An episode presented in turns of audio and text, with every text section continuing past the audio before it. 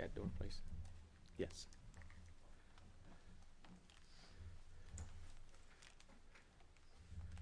Want them to only be able to get in from one direction.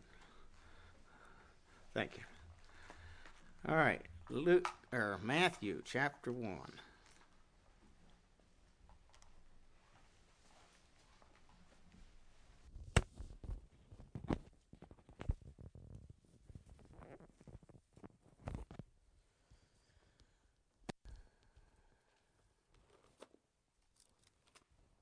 Matthew chapter 1.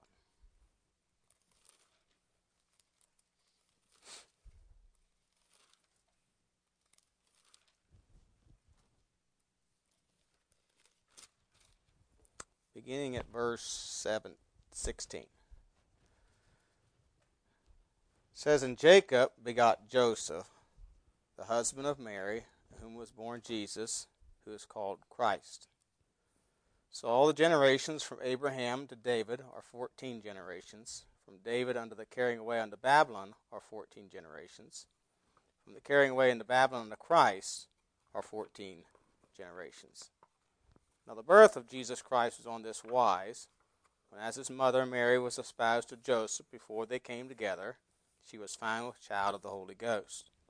Then Joseph, her husband, being a just man, not willing to make her a public example, was minded to put her away privately.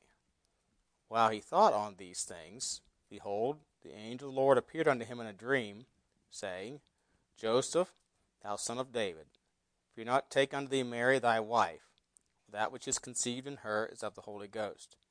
She shall bring forth a son, and thou shalt call his name Jesus, for he shall save his people from their sins. Now all this was done, that it might be fulfilled which was spoken of the Lord by the prophet saying, Behold, a virgin shall be with child, and they shall bring forth a son. And they shall call his name Emmanuel, which being interpreted is God with us.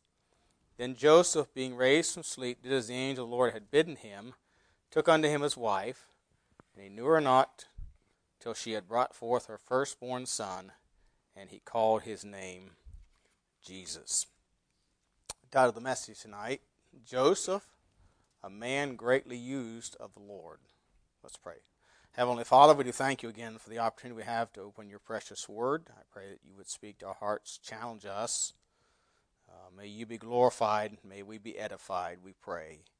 In Jesus' name. Amen. 2 Timothy 2 20 and 21 says, But in a great house there are not only vessels of gold and of silver. I really, technically, I think that the great house referring to here is the church. It is the pillar and ground of the truth. But anyway, great house, there are not only vessels of gold and of silver, but also of wood and of earth, and some to honor and some to dishonor. If a man therefore purge himself from these, now the previous few verses are talking about um, wives' tales and some spurious doctrine kind of things. Of uh, some were saying the resurrection was already past. So so if you purge yourself from these kinds of things, things that are not profitable, not important, or, or corrupt, um, he shall be a vessel unto honor, sanctified, and meet for the master's use, and prepared unto every good work. And of course, the word sanctified means set apart. You know, the idea in Scripture is set apart for holy use. So it's kind of separated the idea of separation from that which is evil. And meet means fit or usable. And so, uh, if a man is sanctified, set apart, and fit or meet for the master's use, prepared unto every good work. Joseph was such a man. Joseph was such a man. He was a man that was greatly used of the Lord, although he was by class station in life just a peasant, if you will. Uh, he was a carpenter. That was not considered a high class profession back then. But anyway, but as we think about sanctifi- sanctification is a process of change. It's of growing, of or improving. You know, how does how does one grow or improve? How do you do that? How do you how do you improve a rough piece of wood? You have to sand it. You have to work on it. Uh, how do you get a wrinkle out of a shirt? You have to put some heat to it, iron it. How do you make progress in business or in academics? How do you make progress in anything? It takes work or effort. That's what it takes. Sanctification is no different. if you want to be used of the Lord, it, it, it's, it's also essential. Uh, that this is an essential characteristic. You know, Joseph was a man with strength of, we would say, with strength of character. One commentator said his presence at Christ's birth witnesses to a severe test that had emerged triumphant, unquote. And we'll, we'll examine that a little bit. But uh, as I thought about strong character, uh, I found this said about strong character. It is accepting the consequences for what we say and do. It also means developing our potential. Developing requires work, it requires forcing yourself out of your comfort zone to accomplish new things. That's the idea. Uh, people who are responsible don't make excuses for their actions or blame others when they go wrong, when things go wrong.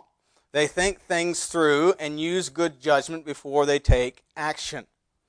So we're talking about a man of character, a man that was greatly used of the Lord.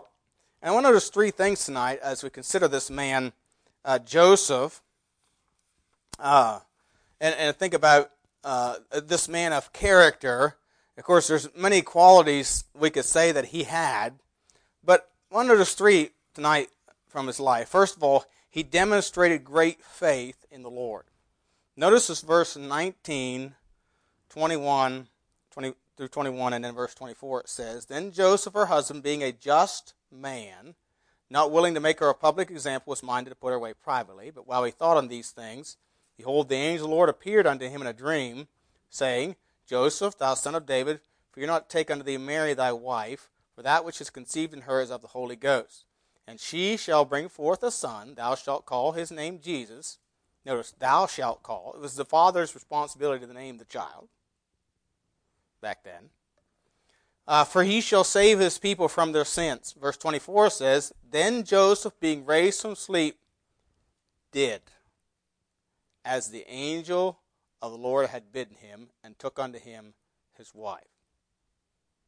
Now, that was not something that was easy to do and I'll we'll make mention more of that later. But but we see here that Joseph is he's described as a just man, and and and he demonstrates that he was just, that he was a righteous man. He would have been considered one declared righteous by God. He believed God and demonstrated it by his obedience. He did what God told him to do. He did what God told him to do. You know, Romans 4 3 says of Abraham, For what saith the Scripture? Abraham believed God, and it was counted unto him for righteousness. In other words, he acted on the promise that God gave him, he obeyed it. And so, he is a just man. He demonstrated great faith in that he was a just man. Secondly, he, he lived righteously. Notice verses 24 and 25 again. Then Joseph, being raised from sleep, did as the angel the Lord had bidden him, and took unto him his wife, knew her not till she had brought forth her firstborn son, and called his name Jesus. And and then in also in Luke's gospel, chapter two, you know, it's interesting you think about this man, Joseph. You know, there's a lot of Josephs in the Bible, but not much is said about him. Somebody that had, you know, such an impact, you might say, or a part in the life of our Savior, and yet there's little, not much said about him. But what is said does speak volumes. Luke chapter 2, verse 22 and 23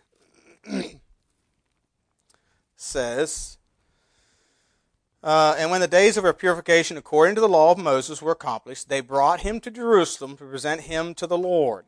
As it is written in the law of the Lord, every male that openeth the womb shall be called holy to the Lord, and offer a sacrifice according to that which is said in the law of the Lord, a pair of turtle doves or two young pigeons.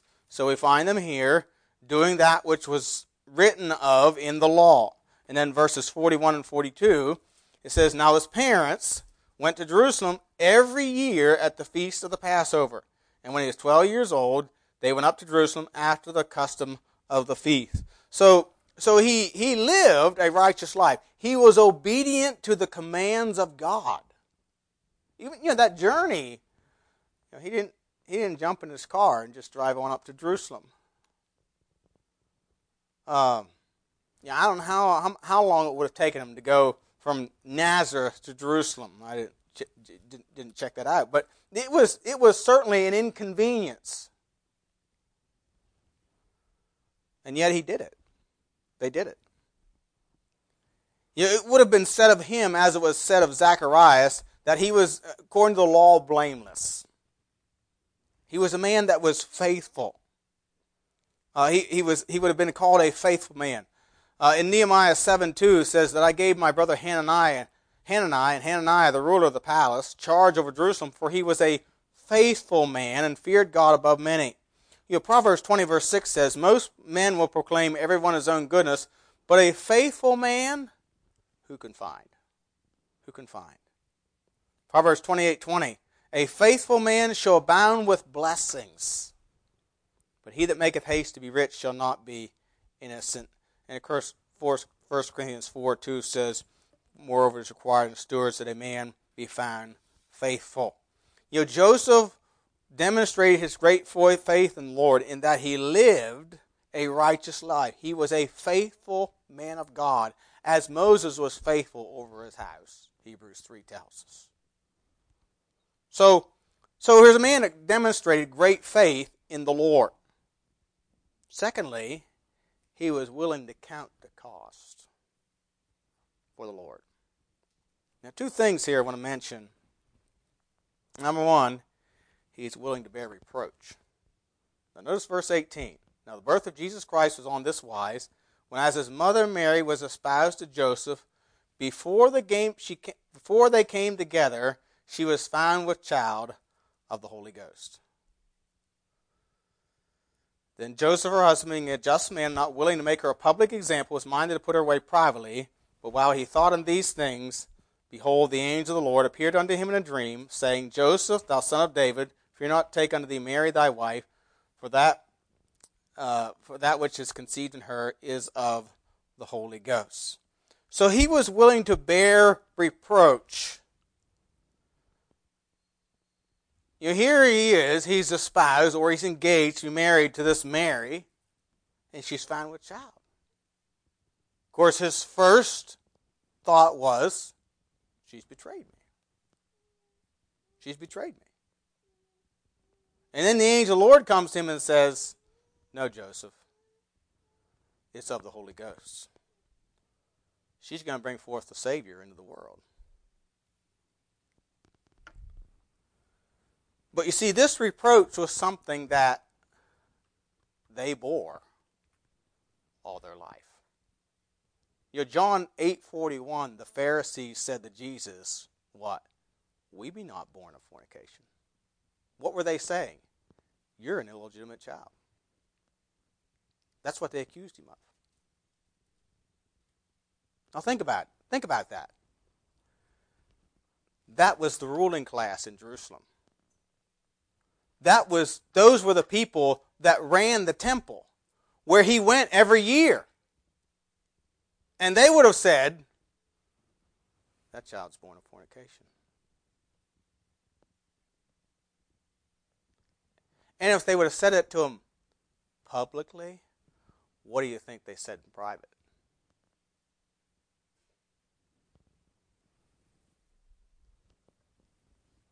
You know, this would have meant he had never even been considered on level with them as far as society is concerned.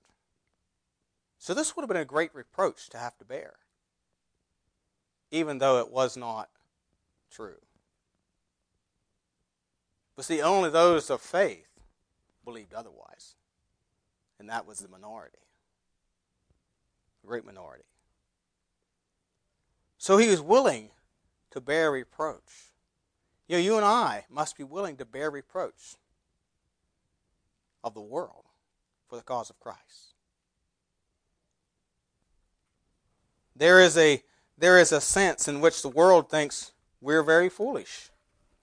You know, that we that we uh, hold our kids back, that we hinder them from their potential, we don't allow them to express themselves. You know, I've seen I've seen a lot of people that allow their children to express myself, themselves, and I just soon have those that weren't allowed to express themselves. Thank you. But you know, that's the philosophy today. Some think we, we don't we can't have fun, you know, can't enjoy life. But anyway, we have to be willing to count the cost, to bear the reproach. Secondly, he was willing he was willing to sacrifice to protect those given into his charge. Now, though he's not Jesus' father, he, by believing God, by his faith in God, he has been given that responsibility as Joseph or as Jesus' legal guardian and protector. So he's willing to sacrifice to do that. You know, he, be, he became, if you will, a guardian of a son that was not his biologically. You know, he provided a home for, and he really earned the honor of, quote, father. Fact, look at Luke 2 33. Luke 2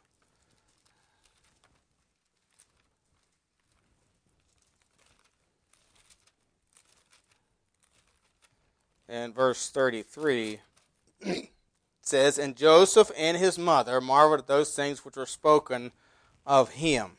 There it just recalls to him as Joseph. But look in John chapter 1, verse 45.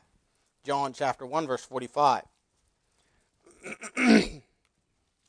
Philip findeth Nathanael, and saith unto him, We have found him of whom Moses in the law and the prophets did write, Jesus of Nazareth, the son of Joseph.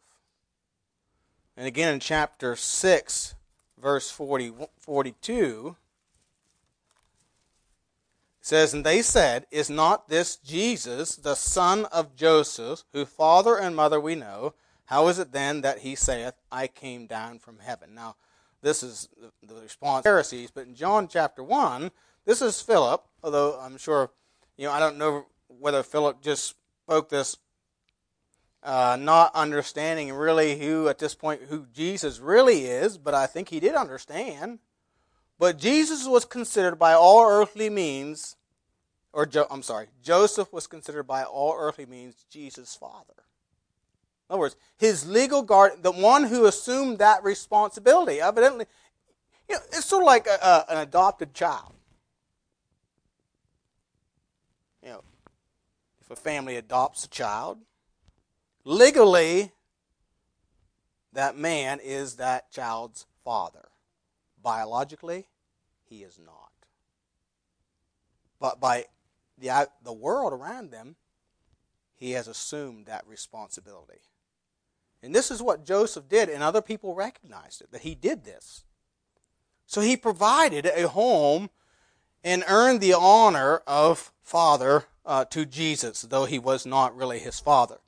The second thing we see here is he provided protection for him, again, at great expense. Look at Matthew chapter 2. Matthew chapter 2, verses 13 to 15. Of course, after the wise men came, which was after the manger, it wasn't they didn't come to the manger. But sometime later, it says, And when they parted, uh, speaking about the wise men, the angel of the Lord appeared to Joseph in a dream, saying, Arise and take the young child and his mother, and flee into Egypt be thou there until I bring thee word, for Herod will seek the young child to destroy him. When he arose, he took the young child and his mother by night and departed into Egypt, and was there until the death of Herod, that it might be fulfilled which was spoken of the Lord by the prophet, saying, Out of Egypt have I called my son. So, you know, he, he provided protection for him. He pulled up stakes. You know, doesn't Bible doesn't tell us how long they were in Egypt, but but we know from eh, or how long, in, or or how long it took there, but to get there. But we know from from the Exodus that when the children of Israel left Egypt, it, they, it, the Bible says it was 11 days' journey to the land of Canaan. It took them 40 years. But it was 11 days' journey. So Joseph then, at great sacrifice to himself, took Jesus and Mary and went to Egypt because of Herod, the threat of Herod. So he was willing. He was willing to count the cost to do what God asks of him to do.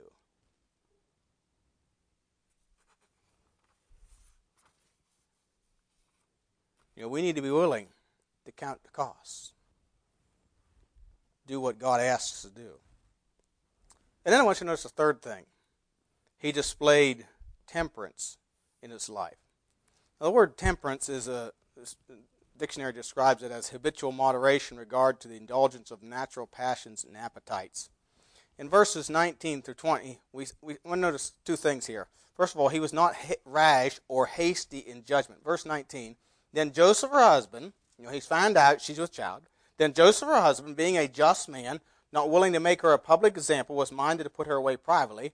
While he thought on these things, behold, the angel of the Lord appeared unto him in a dream, saying, Joseph, thou son of David, fear not to take unto thee Mary thy wife, for that which is conceived in her is of the Holy Ghost. Excuse me. So, in those days, when something like this happened,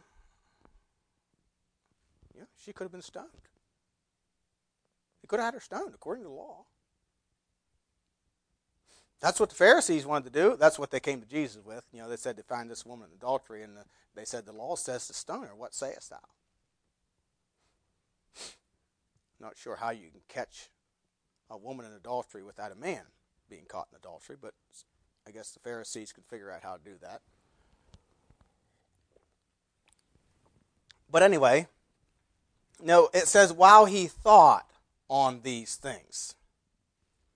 In other words, he was not hasty or rash in his judgment.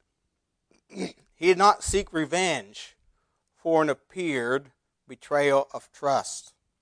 You know, Romans twelve seventeen says, Recompense to no man evil for evil, provide things honest in the sight of all men.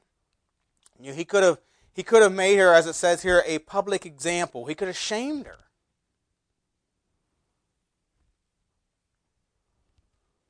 For her betrayal. But he demonstrated great temperance and self control in not acting vengefully or, or hasty in his judgment. Uh, he also exercised discipline in his own life. Notice verse 25, it says, and he knew her not till she brought forth her firstborn son, and he called his name Jesus. So he, he, he, he exercised a great self restraint and, and not knowing her till after Jesus was born.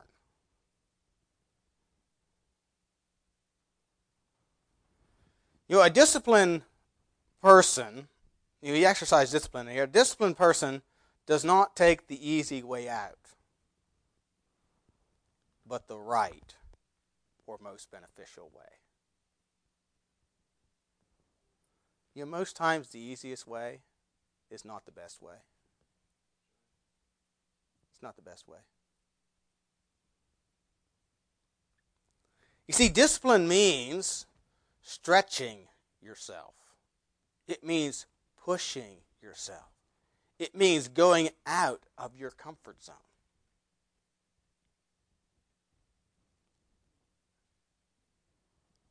That's what we do with our children when we start educating them. What are we doing? We're stretching their minds. And if we don't stretch them, they don't learn.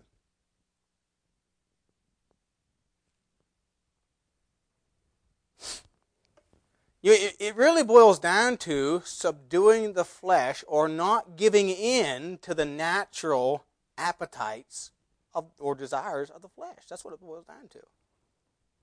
Go to Romans chapter 8, verses 5 to 8. Romans 8.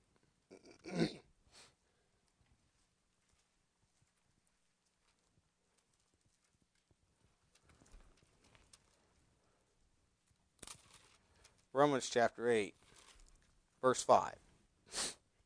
For they that are after the flesh do mind the things of the flesh.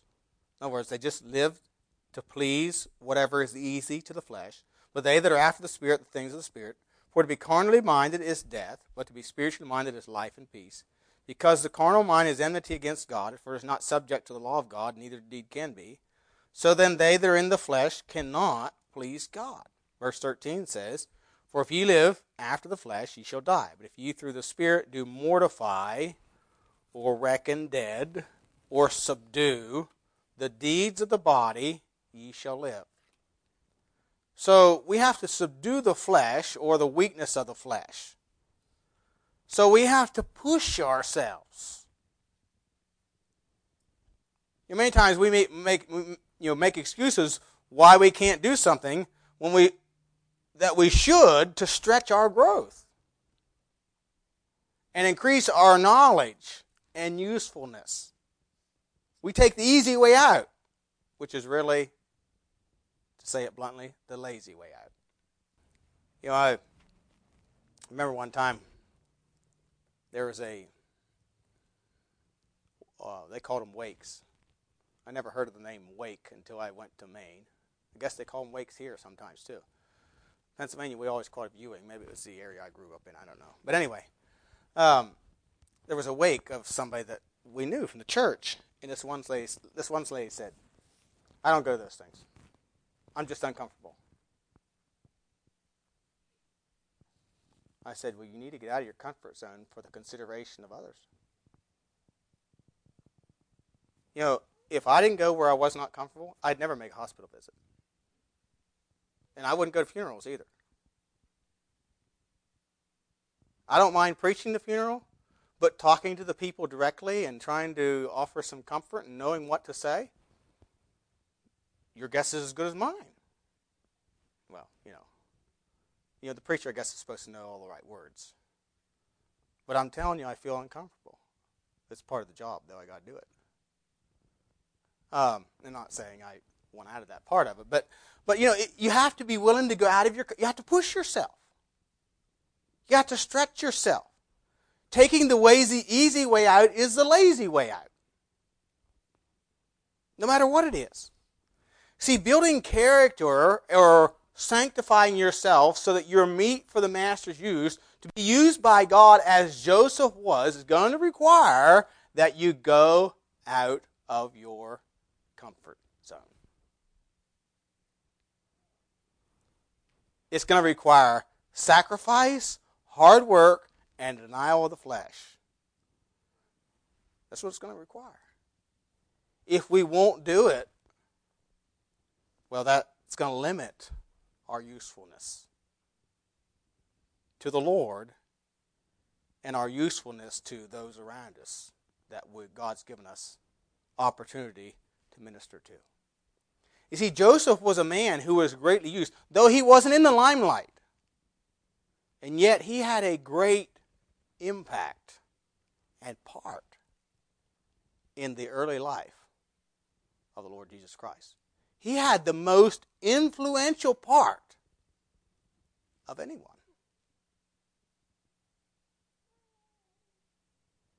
You might say, well, uh, maybe Mary had well, you know, she was the vehicle through which he came into the world, but but it's it's you know from from a biblical standpoint and from a world standpoint, the most influential person in a young man's life is his father, without question.